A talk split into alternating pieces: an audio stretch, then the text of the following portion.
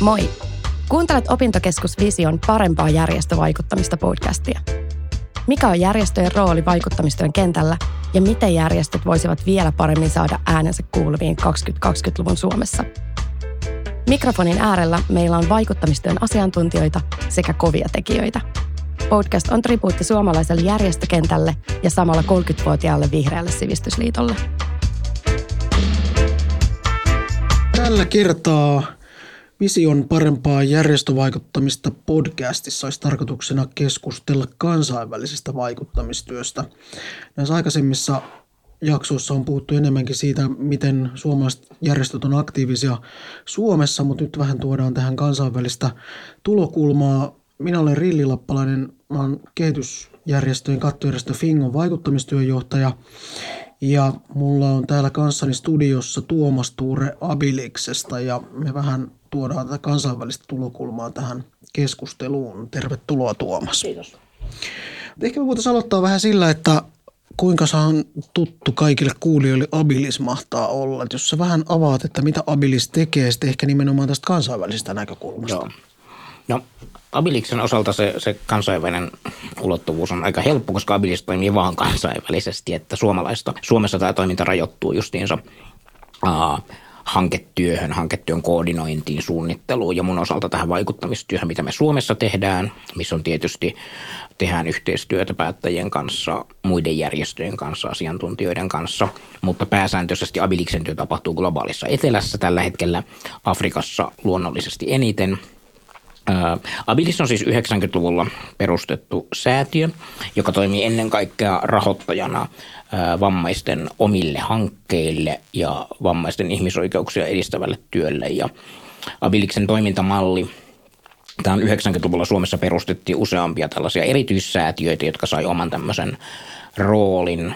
Meillä on siemenpuu ympäristöasioissa, on Kios ihmisoikeuskysymyksissä ja Abilis näissä vammaiskysymyksissä. Meillä on Kalle Könkkölä, Kalle Könkkölä tätä ajoi voimallisesti kahdeksankymmentä-yhdeksänkymmentäluvulla ja se oli Pekka Haaviston ensimmäisellä ministerikaudella silloin yhdeksänkymmentäluvulla, kun tämä saatiin vihdoin perustettua. Ja se, mikä tekee ehkä Abiliksesta ainutlaatuisen, eli Abilis pystyy rahoittamaan aika nopeallakin aikataululla myös aika pieniä hankkeita. Eli lähtökohta on se, että vammaiset ihmiset itse tekee, vammaiset ihmiset itse suunnittelee, vammaiset ihmiset itse raportoi. Eli korostetaan hyvin voimakkaasti tätä omaa toimijuutta.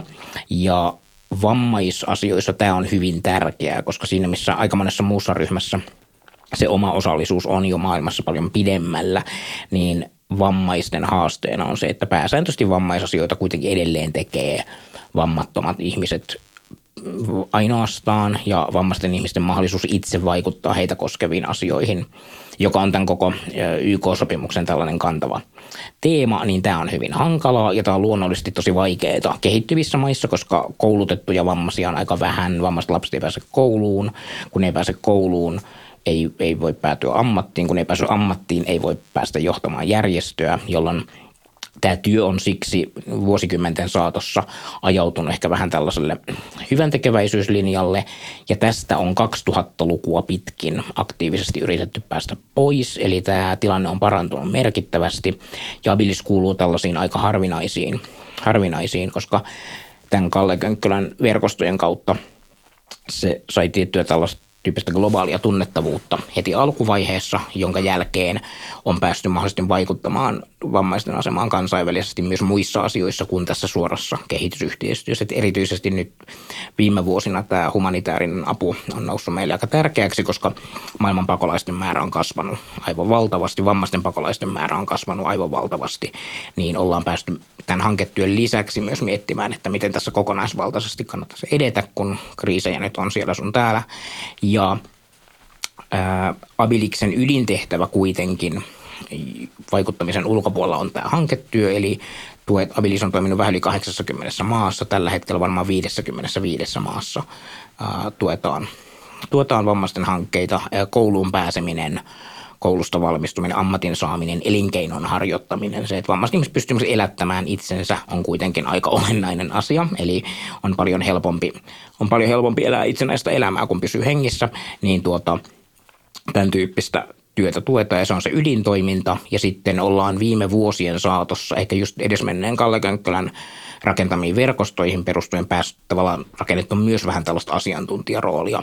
Eli kun Suomessa, Suomessahan muutkin toimijat äh, haluaa työskennellä vammaisten hyväksi, niin silloin tarvitaan tätä tietotaitoa siitä, että miten se tehdään, miten löydetään vammaiset, miten esteettömyyttä pitää hoitaa, miten vammaiset ottaa huomioon jo suunnittelussa ja tämän asiantuntijuuden tarjoaminen ja juuri ehkä se erityispiirre, että meillä on vammaisia asiantuntijoita itse, niin saadaan tavallaan tämä suomalainenkin työ heti jotenkin ideologisesti tämmöiselle oikealle linjalle, niin tätä ollaan päästy viime vuosina tekemään ja mun oma työ, eli tämä ehkä vaikuttamistyö on liittynyt enemmän, enemmän Suomessa sitten tähän, että kuinka meidän asiantuntemus voi palvella muita. Ollaan tehty reilun kaupan kanssa, kirkon ulkomaanavun kanssa, nyt Punaisen Ristin kanssa, eli hyvin tällainen ajatus, että toisaalta keskittyä siihen ydintehtävään, eli tukea vammaisia kehitysmaissa, mutta toisaalta toimia tällaisena tietopankkina tai asiantuntijapankkina, kun muutkin haluaa, haluaa toimia kaiken hyvän puolesta. Joo, tuo on ki- mielenkiintoinen tilanne ja hyvin kuvasit sitä kehitystä myöskin, mikä on tapahtunut tässä viimeisten vuosien aikana ja se ei tietenkään olla vielä maalissa siinä, mutta suunta, suunta on siinä oikea ja jos ajatellaan, tuota viittasit vähän näihin kansainvälisiin sopimuksiin ja yksi, yksi keskeinen kansainvälinen sopimus, mikä, mikä tällä hetkellä nyt ehkä, ehkä toivottavasti enemmänkin ohjaisi maailman kehityskulkua, niin on kestävä kehityksen eli Agenda kaksituhattakolmekymmentä. Sopimus, johon kaikki, kaikki tota, maailman valtiot ovat sitoutuneet ja sitähän seurataankin tässä, tässä aktiivisesti kaiken aikaa. Meillä on vielä kymmenen vuotta aikaa saavuttaa ne tavoitteet, mutta yksi keskeinen viesti siellä sisällä on tämä leave no one behind, eli ketään ei jätetä jälkeen ja, ja sitä kautta juuri nimenomaan on tärkeää toimijat itse ovat siinä mukana. Ja, ja hienosti olette kyllä päässeet sitä viemään eteenpäin. Tota, haluatko vielä vähän avata niin kuin tavallaan sitä, että miksi te koette, että myöskin, myöskin kansainvälisellä toiminnalla selkeästi on lisäarvoa sille työlle, mitä teette? Ää, se, on, se on monipolvinen, koska toisaalta, jos ajatellaan, että enemmistö maailman vammaisistahan asuu köyhissä maissa, alikehittyneissä maissa, kehittyvissä talouksissa, jolloin tavallaan, että jos unohdettaisiin tämä ulottuvuus, niin silloin tämä kuplautuisi tosi hyvin vaan tänne länsimaiden, että täällähän, että sellaiset sinänsä tosi tärkeät aiheet, mistä me keskustellaan täällä arjessa, kuten niin kuin avustajien saaminen tai kuljetuspalvelut, niin nehän on tavallaan sellaisia meidän omia luksuslillukan varsia, koska monessa maassa nämä ihan perusasiat ei toimi.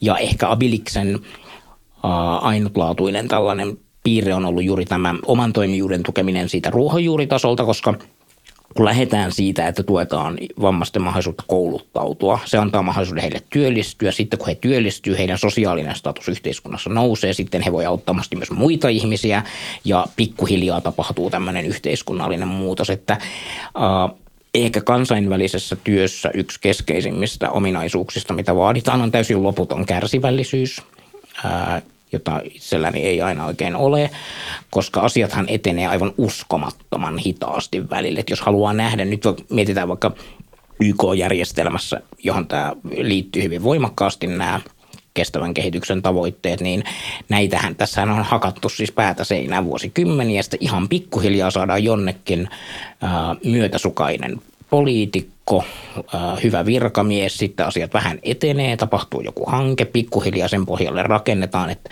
jos haluaa säilyttää sellaisen kehitysoptimismin, että asiat paranee, niin aina kannattaa ajatella noin kahdenkymmenen vuoden tähtäimellä. Eli vammaisten asema maailmassa on nyt kaikesta huolimatta selvästi parempi kuin vaikka vuonna kaksituhatta. Ihan jos katsotaan absoluuttisia lukuja, pystytkö hengissä, pääsetkö kouluun ja näytkö yhteiskunnassa. Eli tässä on myös tämä, mitä ei voi mitata, mutta sillä on iso signaalivaikutus, että vammaiset ihmiset pääsee liikkumaan ja, ja näkyvät toimijoina. Et, et jotenkin tämä, että me voidaan toimia myös, että jos joku järjestö hoitaa humanitaarista apua, joku toinen koulutusta, niin se, että me voidaan joko vammaisena ja vammaisena asiantuntijana olla siinä mukana, niin se nimenomaan lisää sitä näkyvyyttä, että tämä ei ole oma erillinen siilonsa, jossa puuhastellaan, vaan se liittyy kaikkeen. Eli mä vertaisin tätä, jos miettii seksuaalivähemmistöjen oikeuksia tai naisten oikeuksia, niin musta tämä on hyvin verrannollinen siihen. Eli tavallaan sen sijaan, että se olisi omaa työtään, mitä myös tarvitaan, niin se pitää yksinkertaisesti vain integroida kaikkeen. Ja, ja kyllä tämä kansainväliset verkostot sitten taas, mitä ollaan päästy luomaan, niin siinä on hirvittävä onni, että koska Könkkölä oli seitsemänkymmentäluvulta asti verkostoitunut Y K-tasolla Yhdysvaltain kanssa, Britannia, Saksa, Australia, Y K-järjestöt, ties mitä, niin nämä verkostot oli tavallaan jo valmiina, koska siellähän nämä isot asiat lopulta päätetään. Et Suomi on kuitenkin, Suomella on hyvä maine, mutta Suomi on melko pieni toimija. Et myös se, että et ei vaan tyydytä siihen, eli nähdä, että kun Suomi toimii kohtalaisen inklusiivisesti, niin sitten oltaisiin saavutettu, saavutettu lopputulos. Et, et lähdetään siitä, että isojen pelimerkkien pitää muuttua, isojen asioiden pitää tapahtua. Ehkä tässä kestävässä kehityksessä on kuitenkin ollut se, että jos miettii niitä vuosituhat tavoitteita, niin se vuosituhat kuitenkin vaihtui, eikä niitäkään niin kuin, ei niistä käsittääkseni mitään vielä niin ole saavutettu. Eli tämä kestää hirveän kauan. Mä oon itse, musta on tullut aika pragmaattinen tässä, mä oon yksitoista vuotta tehnyt tällaista, niin musta on, mä mieluummin asetan vaatimattomia tavoitteita, jotka voi saavuttaa. Mä en tiedä, miten tämä korreloi sun tekemään vaikuttamista. Mun mielestä on helpompaa ajatella semmoista niin kuin kohtalaista maalia, minkä voi saavuttaa, kuin tämmöistä niin kuin suurta julistusta, koska mä oon vähän väsynyt välillä siihen, tai, tai itse kukin varmaan, että kun käydään kansainvälisissä kokouksissa tai on Y K-kokouksia, niin siellä on aina kuitenkin tällainen suuri kattoteema, että kaikki, kaikki, tytöt, kaikki tytöt pääsevät kouluun, kaikilla maailman ihmisillä riittää leipää, vettä ja sirkushuveja ja nämä on tämmöisiä niin kuin yleviä ja hyviä kattotavoitteita, mutta sitten kun se todellisuus on välillä niin kaukana siitä, kun tilanne, ja asiat tapahtuu myös tosi nopeasti. Ja nyt jos jossain maassa syttyy sota tai tulee esimerkiksi tämä koronavirus tai tulee maanjäristys, niin sitten pitää tosi nopealla aikataululla myös tehdä asioita. Niin mä oon ehkä, että semmoiseen täydellisyyteen pyrkin. Musta se, että saadaan edes jotenkin otettua vammaiset huomioon on parempi mm. kuin se, että tehdään joku suuri julistus, mitä ei vaan niin ikinä tapahdu. Se on ihan totta. Mä oon kyllä täysin samaa mieltä tuossa. Ne ei välttämättä sulje toisiaan pois. Joo. Koska tarvitaan se poliittinen mm. viitekin, se poliittinen Kyllä. tahtotila ja, ja siitähän se lähtee, että on yksittäisiä yksilöitä, jotka uskoo siihen asiaan ja, ja haluaa alkaa viemään niitä eteenpäin. On se sitten poliitikko tai on se Kyllä. sitten Könkkölän Kalle mm. järjestöaktiivina mm. ollut hyvä, hyvä esimerkki siinä.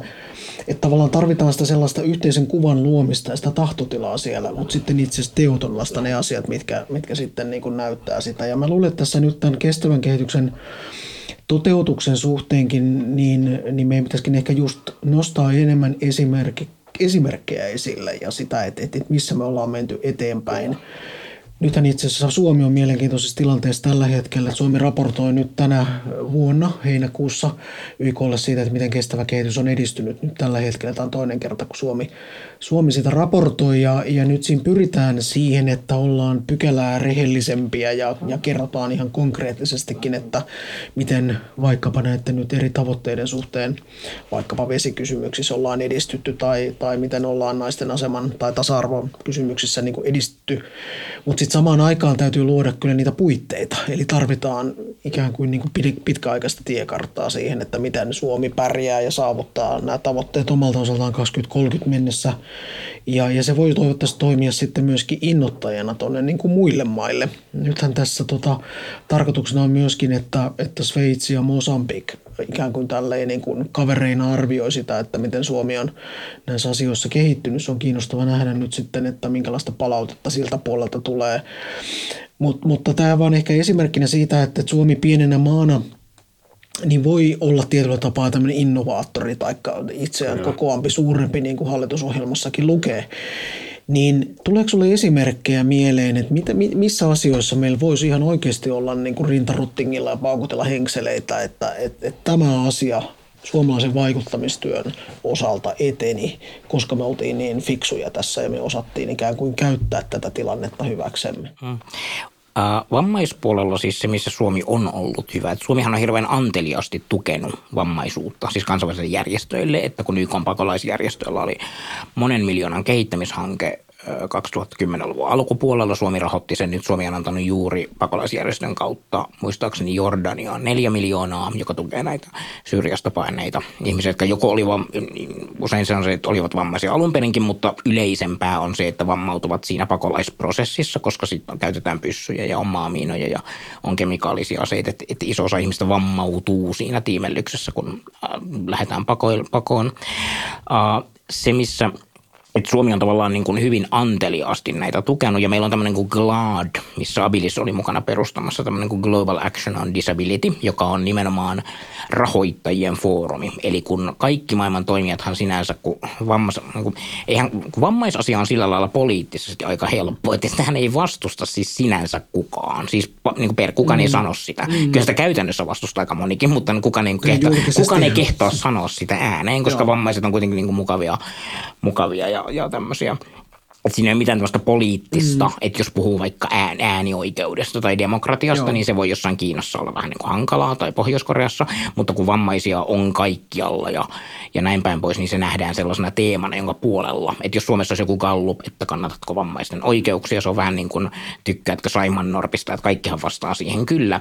Eli lähinnä tämän tahdon vieminen sitten käytäntöön on, on työläämpää, mutta tämä liittyy vahvasti nyt tähän GLAD-verkostoon siksi, että siinä kaikki maailman keskeiset rahoittajat on saman pöydän ääressä, että kun kaikilla on tavallaan sama tahtotila, niin mitä me voidaan tehdä yhdessä. Että siellä on tämä, meillä on ää, D F I D, eli, eli Britannian kehitysyhteistyö, meillä on U S A I D, eli U S A:n kehitysyhteistyö, on G I T S, eli Saksan kehitysyhteistyö, Suomen ulkoministeriö, Abilis, Maailmanpankki. Tämmöiset toimijat istuu yhteisen pöydän ääressä tämmöisessä konsortiossa ja katsotaan, mitä tapahtuu nyt, mitä voidaan tehdä yhdessä. Niin Suomi on tämmöisissä ollut oikeasti aika hyvä ja Suomi on hyvin onnistunut löytämään näitä like-minded maita. Et se monia yllättää, mutta siinä on aina tämmöinen usual suspects, jotka näissä vammaisasioissa tekee työtä. Eli U S A on yksi, Kanada on yksi, Britannia ja Australia. Eli Australiahan on suorastaan, se alkoi joskus tuossa kaksituhattaluvun puolivälin jälkeen, että Australia on nimenomaan halunnut profiloitua tässä. Mm. Ja tota, äh, tämän suhteen, että Suomi on näiden verkostojen rakentamisessa ollut hyvä ja tukee niitä. Että se, mitä mä itse ehkä toivoisin kehitettävänä on nyt se, että, että siirryttäisiin enemmän konkretiaan, luotaisiin enemmän mahdollisuuksia käyttää itse vammaisia asiantuntijoita, koska se on juuri ehkä se Abiliksen vahvuus. Ja sen verran voin kehua, että tämä hallitusohjelma, mikä meillä nyt on, ja tämä hallitus on varmaan paras, mitä täl, tässä suhteessa on ikinä ollut, koska siellä on ihan selvät kirjaukset, aika hyvät kehityspoliittiset kirjaukset, kuten hyvin tiedät, mm. koska olit itse niitä siellä luomassa, niin tota...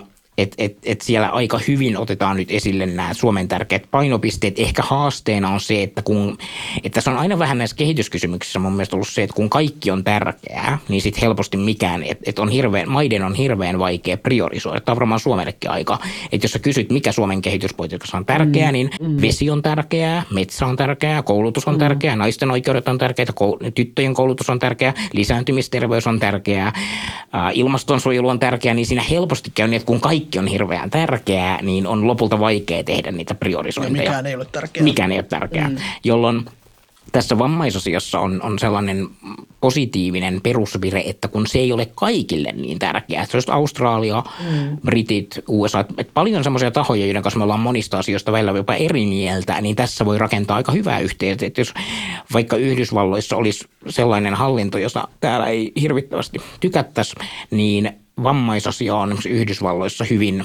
puoluerajat ylittävä ja kiistaton, että sitä tekee mielellään kaikki, ei kellään ole mitään sitä vastaan, jolloin musta kannattaisi myös Suomen miettiä, että tämä voi olla hyvin semmoinen teema, missä voi rakentaa yhteistyötä niin kuin aika haastavissakin tilanteissa. Ja Venäjä, jossa vammaisten asema on hyvin huono, on osoittanut selvää poliittista tahtoa vammaisten aseman parantamiseen, koska jos miettii, että tehdään ihmisoikeustyötä Venäjällä, niin se voi tietysti näinä aikoina olla hieman haastavaa, niin nämä vammaisten oikeudet on semmoinen kiva ihmisoikeusasia, mikä niin kuin kelpaa myös. Tuo on hieno, hieno esimerkki kyllä siitä, että yhtäkkiä löytyykin yhteistä, yhteinen sävel siellä. Et, et, koska se ei ole uhka, eli et, et, et sitä ei nähdä ainakaan uhkana kellekään, että se on, se on myös ainoa, jos en ole väärässä, mutta se taisi olla ainoa asia, missä kun Pekingissä oli konferenssi, niin se oli vammaisoikeudet olivat yksi ainoista, missä termiä ihmisoikeudet sai käyttää ihan niin kuin Kiinan hallinnon toimesta, koska se on semmoinen ihmisoikeus, jota myös Kiina nyt mielellään edistää, mm. koska maa, maa kehittyy ja halutaan työvoimaa kaikki. Niin, niin tämä on sellainen, tämä on semmoinen, missä Suomi voisi rakentaa enemmän näitä siltoja ja et pakko kehua, että tämän hallitusohjelmat me ollaan saatu, hieman rahoitusta ollaan saatu lisää ja mä toivon, että, että ne kirjaukset omasta, omasta toimijuudesta. Eli jos Suomen yksi asia pitäisi tehdä, niin mä toivoisin, että se olisi se, että erotettaisiin tämä, että otetaan vammaisuus huomioon on hyvä, mutta vietä se aina siihen pidemmät vammaiset itse osallistuu. Eli mun mielestä pitäisi näkyä silloin, että jos Jos meillä on kaksi toimijaa, jotka tekee vaikka humanitaarista työtä, niin jos toinen niistä kuulee vahvasti vammaisia siinä prosessissa, niin mun mielestä se pitäisi näkyä niin kuin positiivisena lisäarvona siinä, kun rahoitetaan. Sekä E U että Suomi rahoittaa kuitenkin näitä aika merkittävästi, eli tämä on ehkä sellainen niin askel kaksi, mutta mä koen, että tilanne on parantunut viimeisen kahden vuoden aikana aivan merkittävästi ja mun mielestä tämä tämänhetkinen, tämänhetkinen ulkoministeriön johto, siis sekä kehitysministeri että ulkoministeri on hyvin vahvasti tämän asian puolella. Eli mun mielestä tämänhetkinen perusvire on, on hyvä. Mm, mm.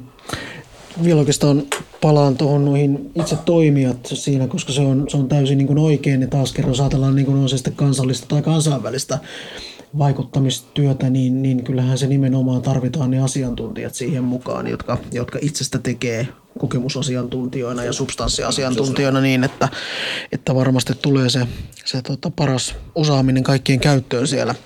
Ja, ja, ja tavallaan nyt mietitään taas kerran vielä tätä kestävän kehityksen ää, viitekehystä, jossa ollaan ja niitä tavoitteita, jotka siellä on, niin yksi selkeä viesti ja muutos siihen jo aiemmin mainittuihin Y K-vuosituhattavoitteisiin oli nimenomaan se, että ne koskee kaikkia maita ne tavoitteet ja se koskee myös kaikkia toimijaryhmiä.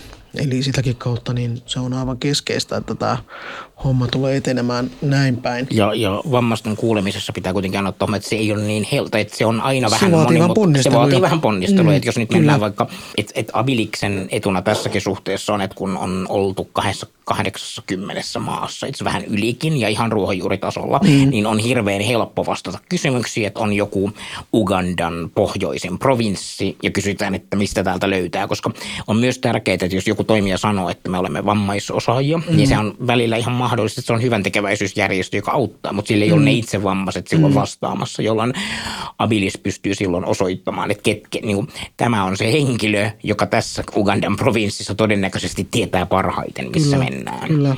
Et, et, Tuleeko sinun muuten tuosta mieleen, mieleen jotakin sellaista selkeää muutosta, vaikkapa nyt nämä Ugandan kolleganne siellä, niin, niin tota, miten, minkälaisen paikallisen muutoksen olisivat sillä omalla toiminnallaan saaneet aikaiseksi?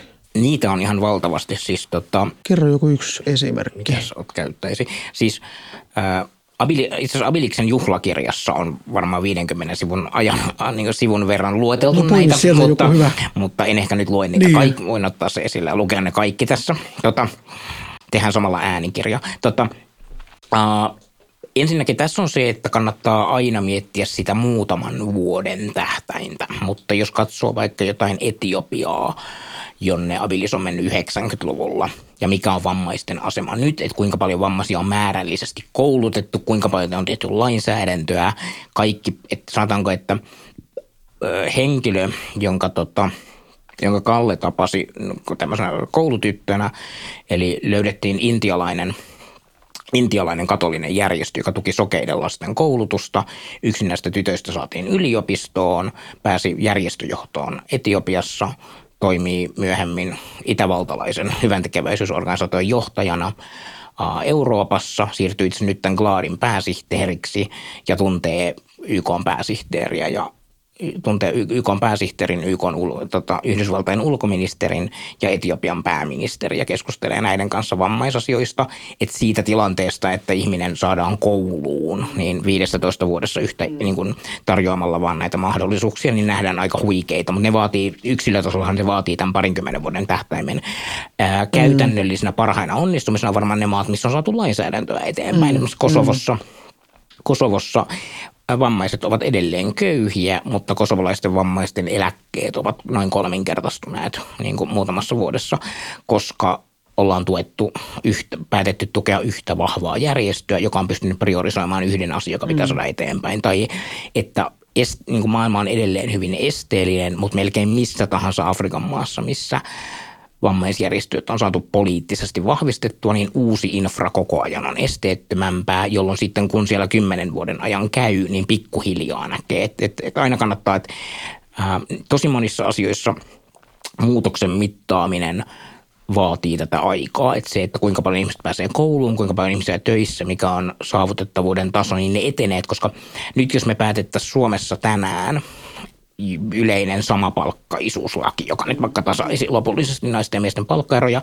niin sehän voitaisiin panna heti toimeen. Mutta jos jossain maassa päätetään huomisesta eteenpäin rakentaa kaikki esteettömästi, niin pitää kuitenkin muistaa, että siellä on se edellisen seitsemänkymmenen vuoden esteelliset rakennukset jo paikalla, jolloin jos joku haluaa nähdä, mitä se tarkoittaa, niin pitää tulla viidentoista vuoden päästä takaisin, että nämä etenee tosi hitaasti. Että mä, että tärkeimpiä tämmöisiä niin kuin yleisiä asioita juuri se, että ollaan saatu lainsäädäntöä muutettua ja sitten sen kehityksen huomaa seuraavan kymmenen vuoden aikana.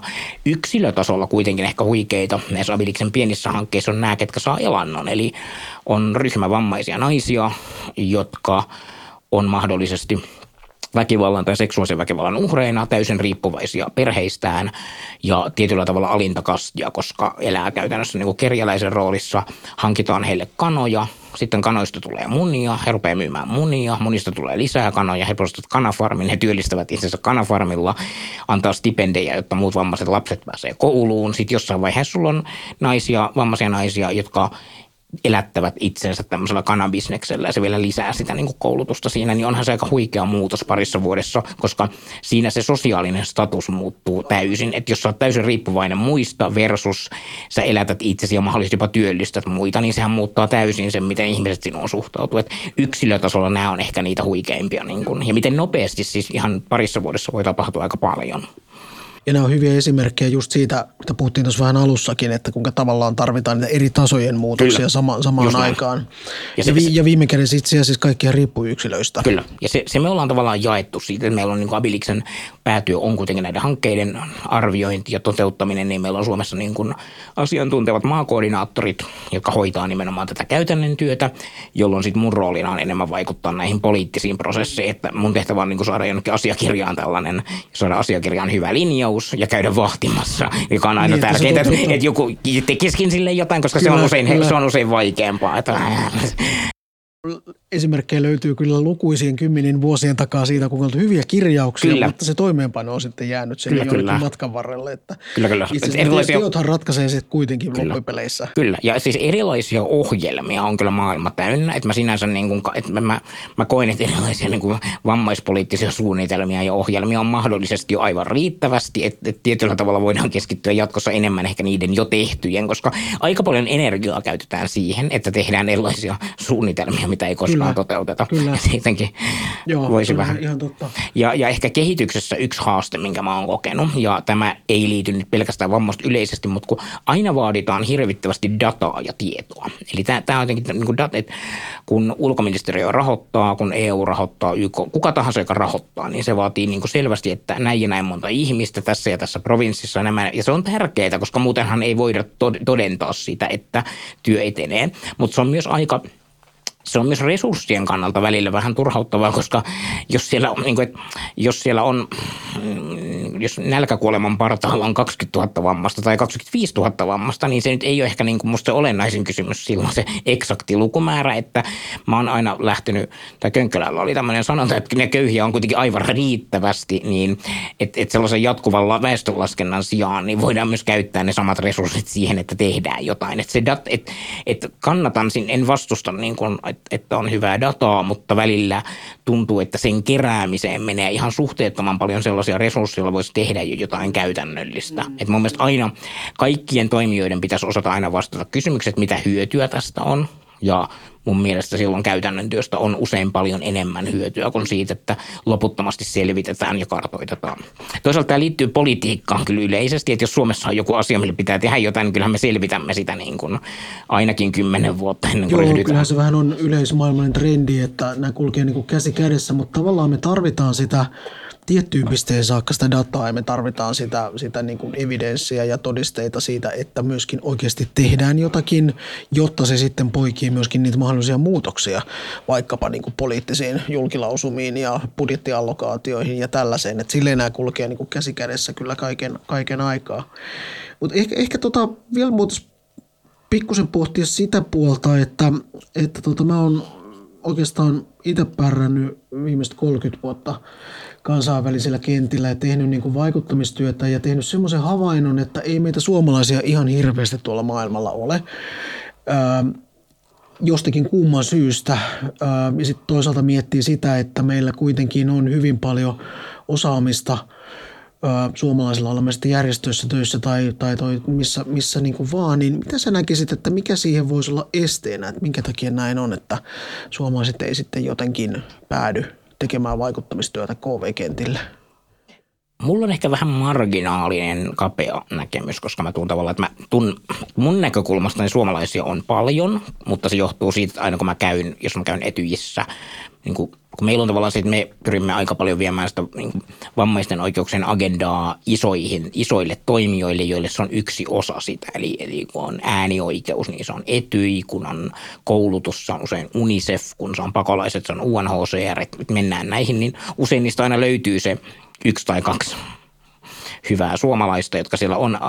Tämä liittyy ehkä laajemmin, että tämä on aika pieni yhteiskunta että, ja, ja nämä vaatii, koska jotenkin, jos miettii järjestöjä Suomessa, niin nämä on ollut ehkä sellaisia elojäämiskamppailun vuosia itse kullakin välillä, että, että kaikki paukut laitetaan silloin siihen, että vaikutetaan ja tehdään Suomessa, koska saadaan vaikka jäsenistöä. Eli Abiliksen asemahan, koska Abilis ei tarvitse varsinkin jäseniä, koska se on säätiö, että tarvitaan kummeja ja tarvitaan toiminnan tukijoita, mutta ei tarvitse keskittyä niin, kuin niin paljon ehkä sit siihen suomalaisten vaikka rekrytointiin, vaan lähinnä pitää huolta, että suomalaiset tietää mitä tehdään ja miksi. Niin se, se mahdollistaa silloin sen keskittymisen siihen, että missä ne olennaisimmat kysymykset menee uh, omalta osaltamme se liittyy kyllä täysin tähän ehkä Kallen aika uniikkiin rooliin, kun Kalle aloitti sen vaikuttamisen seitsemänkymmentä-kahdeksankymmentäluvulla, niin silloin oli aika valmis pöytä, mihin istua. Eli kun kaikki tunsi Kallen, niin että jos miettii niitä kontakteja aina niin kuin Lontoosta, Brysseliin ja Washingtoniin ja näin päin pois, mitä meillä on, niin ne kaikki perustuu oikeastaan, että Kalle on sitten esitellyt tämän Abiliksen kaikille ja se on siten saavuttanut tämmöisen tunnettavuuden, että se hirveästi riippuu varmaan mäihästä myös tämän takia. Jos mä itse mietin meidän kannalta, miten sitä voisi parantaa, niin kyllähän se on se, että tämmöiseen työhön pitää myös saada rahaa. Eli meillä on sinänsä ollut nyt kiitollinen tilanne, että ulkoministeriö tukee Abiliksen vaikuttamistyötä ihan omana, omana tämmöisenä budjettiviivanaan, ei mitenkään laajasti. Että tätä itse asiassa aina viime vuoden loppuun asti tätä ei ole koskaan tehty täyspäiväisesti, että aina on ollut osa-aikainen, osa-aikainen työpanos vaikuttamisessa ja tämmöisessä. Ja tämähän todellisuudessa vaatisi useammankin henkilön työpanoksen, mutta kuitenkin suunta on oikea, että ulkoministeriö on anteli tänä vuonna hieman korottanut tämän työn tukea, että hallitusohjelman kirjaus mun mielestä myös kannustaa siihen, niin se, että et, et ha, rakenteellinen haaste on ollut se, että kun siihen ei saa rahaa. Eli että jos mä, mä olin pitkään, tein kehitysyhteistyötä uh, Kynnys ry:lle ja, ja monet vammaisjärjestöthän tekee kehitysyhteistyötä Suomessa. Eli on olemassa tämmöinen vammaiskumppanuus, joka on rakenne, joka sitten jakaa näille. Että on Kuureiden liiton kehitysyhteistyö, Invaliiton kehitysyhteistyö, on Kynnys ry:n kehitysyhteistyö, näkövammaisten kehitysyhteistyö. Niin kun tähän työhön, se on se raha tulee niihin projekteihin. Siellä on projekti, joka hyödyttää näitä ja näitä ihmisiä, joita tehdään tässä ja tässä maassa, niin tähän tulee rahaa. Mutta eihän tällaista vaiheen, eihän, mikä on ihan ymmärrettävää, että kun kehitysyhteistyövaroja on rajallisesti, ne pitää käyttää sen itse työhön, niin tällaista ehkä osaamisen, että me tarjoamme osaamista muille.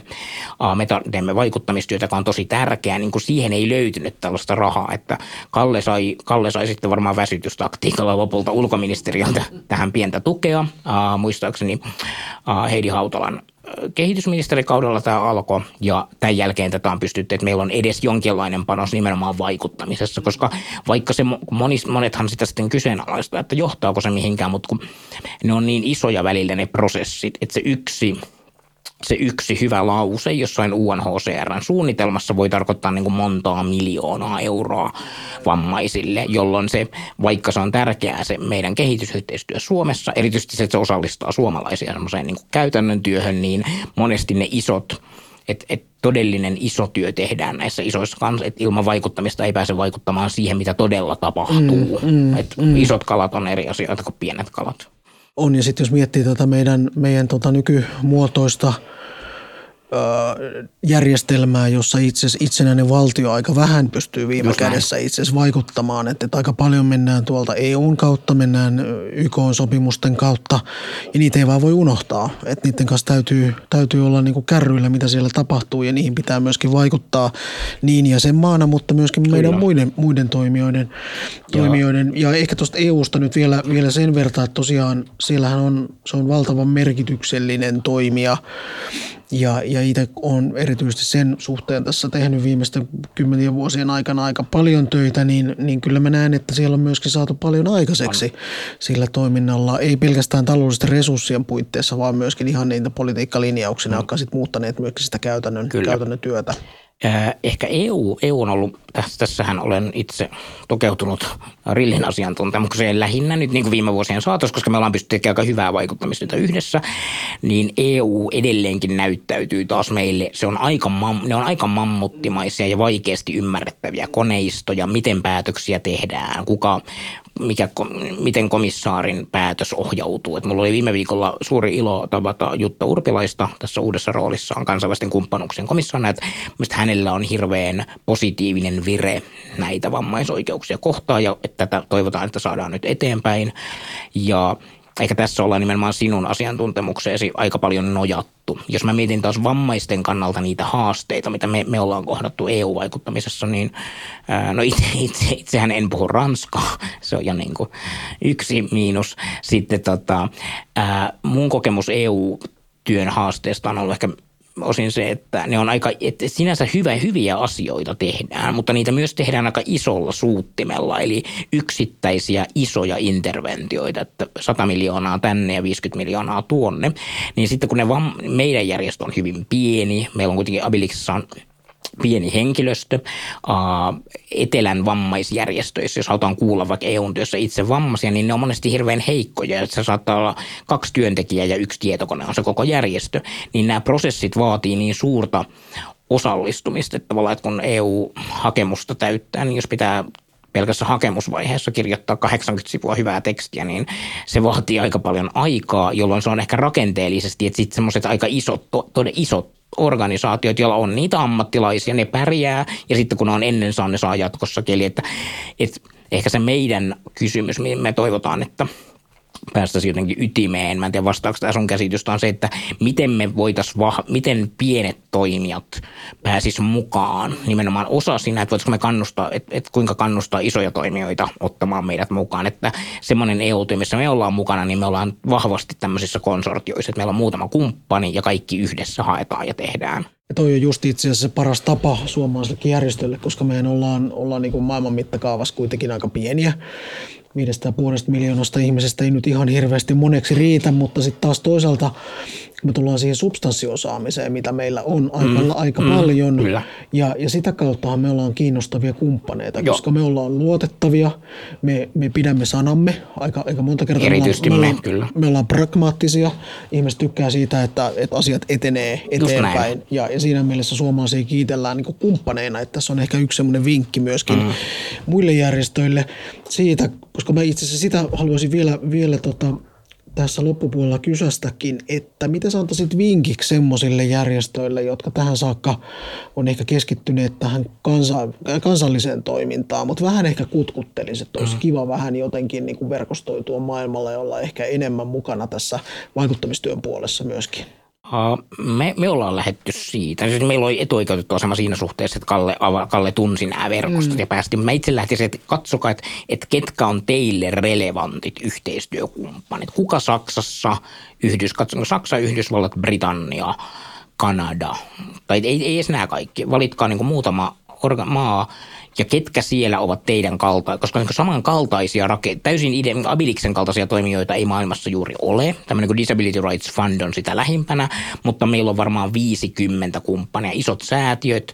Ja nämä tosiaan vaihtelee Abiliksen, jos miettii yhteistyötä, mitä me tehdään, ne vaihtelee tämmöistä mammuttimaisista Ford-säätiö, voi olla George Soroksen säätiö, tämmöisiin äh, yhden tai kahden ihmisen pieniin organisaatioihin, jotka toimii keittiön pöydän ääressä. Eli tavallaan se niin kuin aivan laidasta laitaan, koska kuitenkin halutaan tehdä samoja asioita. Niin tämä verkostoituminen on siksi hirveän tärkeää ja äh, se ehkä jalkatyö, mitä se vaatii, on, että pitää jaksaa käydä aika, pitää aika kärsivällisesti jaksaa käydä kansainvälisissä tapahtumissa ja tutustumassa, että monesti jonkun järjestön kanssa, että meillä on, esimerkiksi Abiliksella on sellaisia kumppaneita, joiden kanssa me ollaan nyt päästy tilanteeseen, että me tehdään käytännön yhteistyötä, yhteisiä hakemuksia, yhteistyöprojekteja, mutta sitä on edeltänyt tämmöinen seitsemän vuoden kuherruskuukausi, että tavataan, tutustutaan, pidetään yhteyttä, että asiathan ei lähde helposti liikkeelle.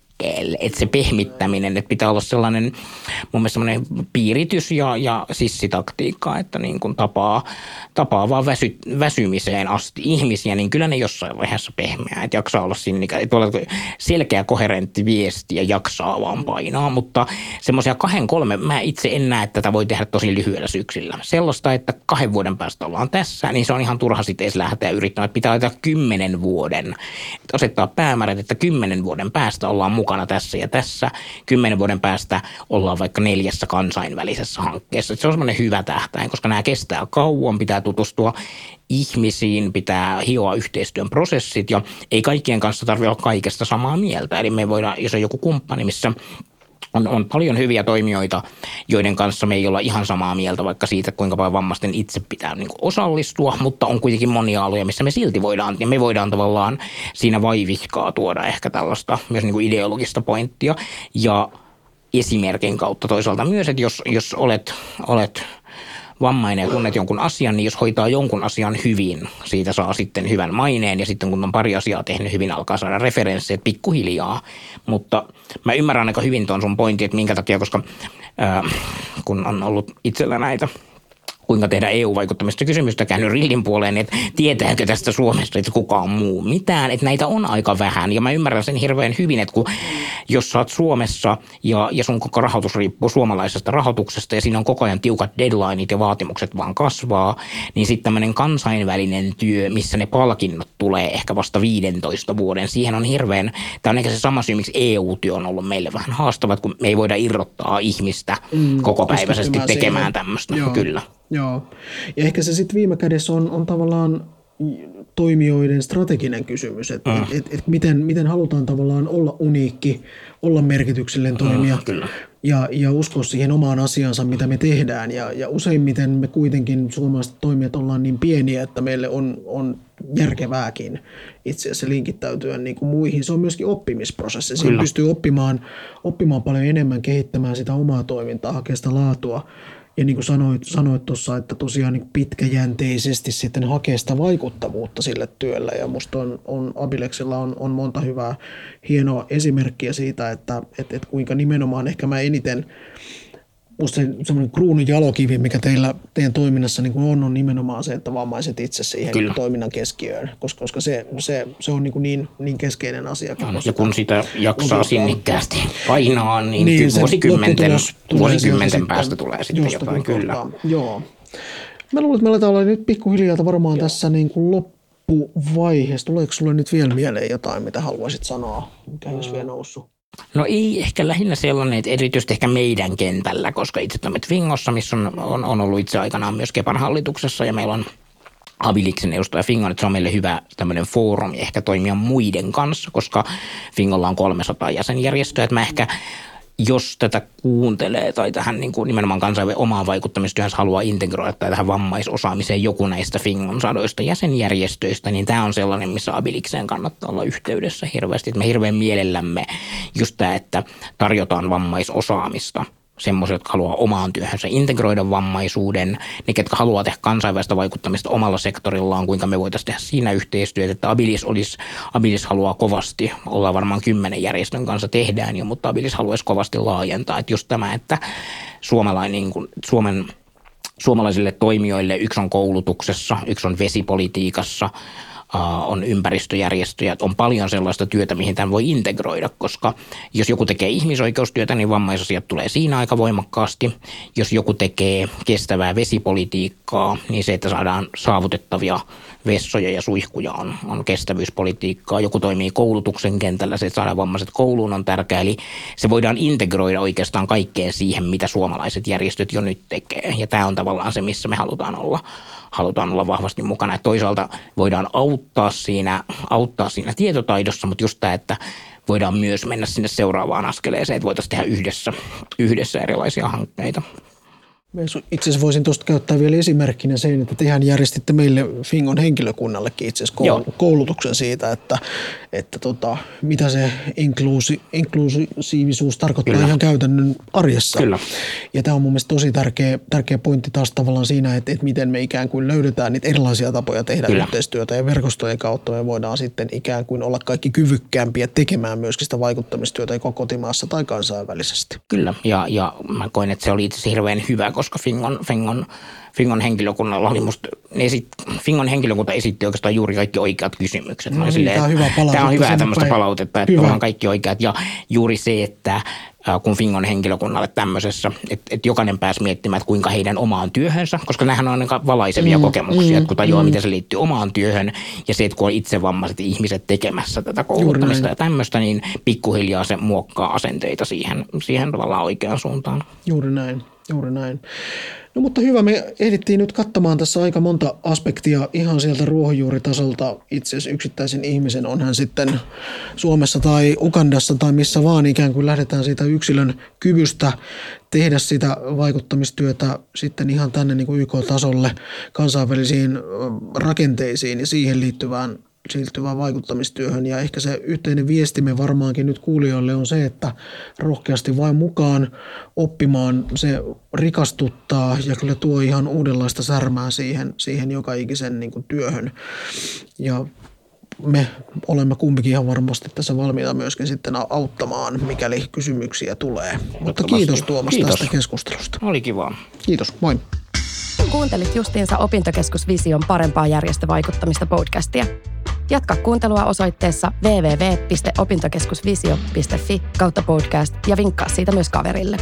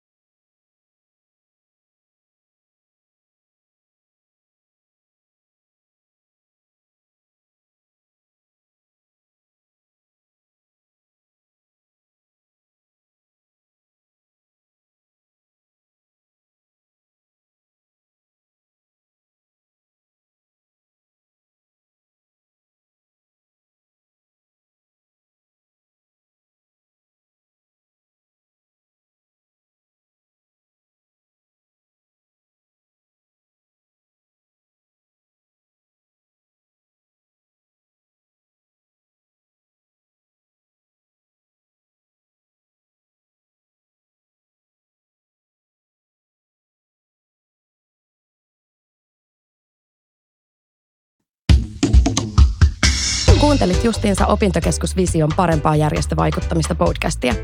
Jatka kuuntelua osoitteessa www piste opintokeskusvisio piste fi kautta podcast ja vinkkaa siitä myös kaverille.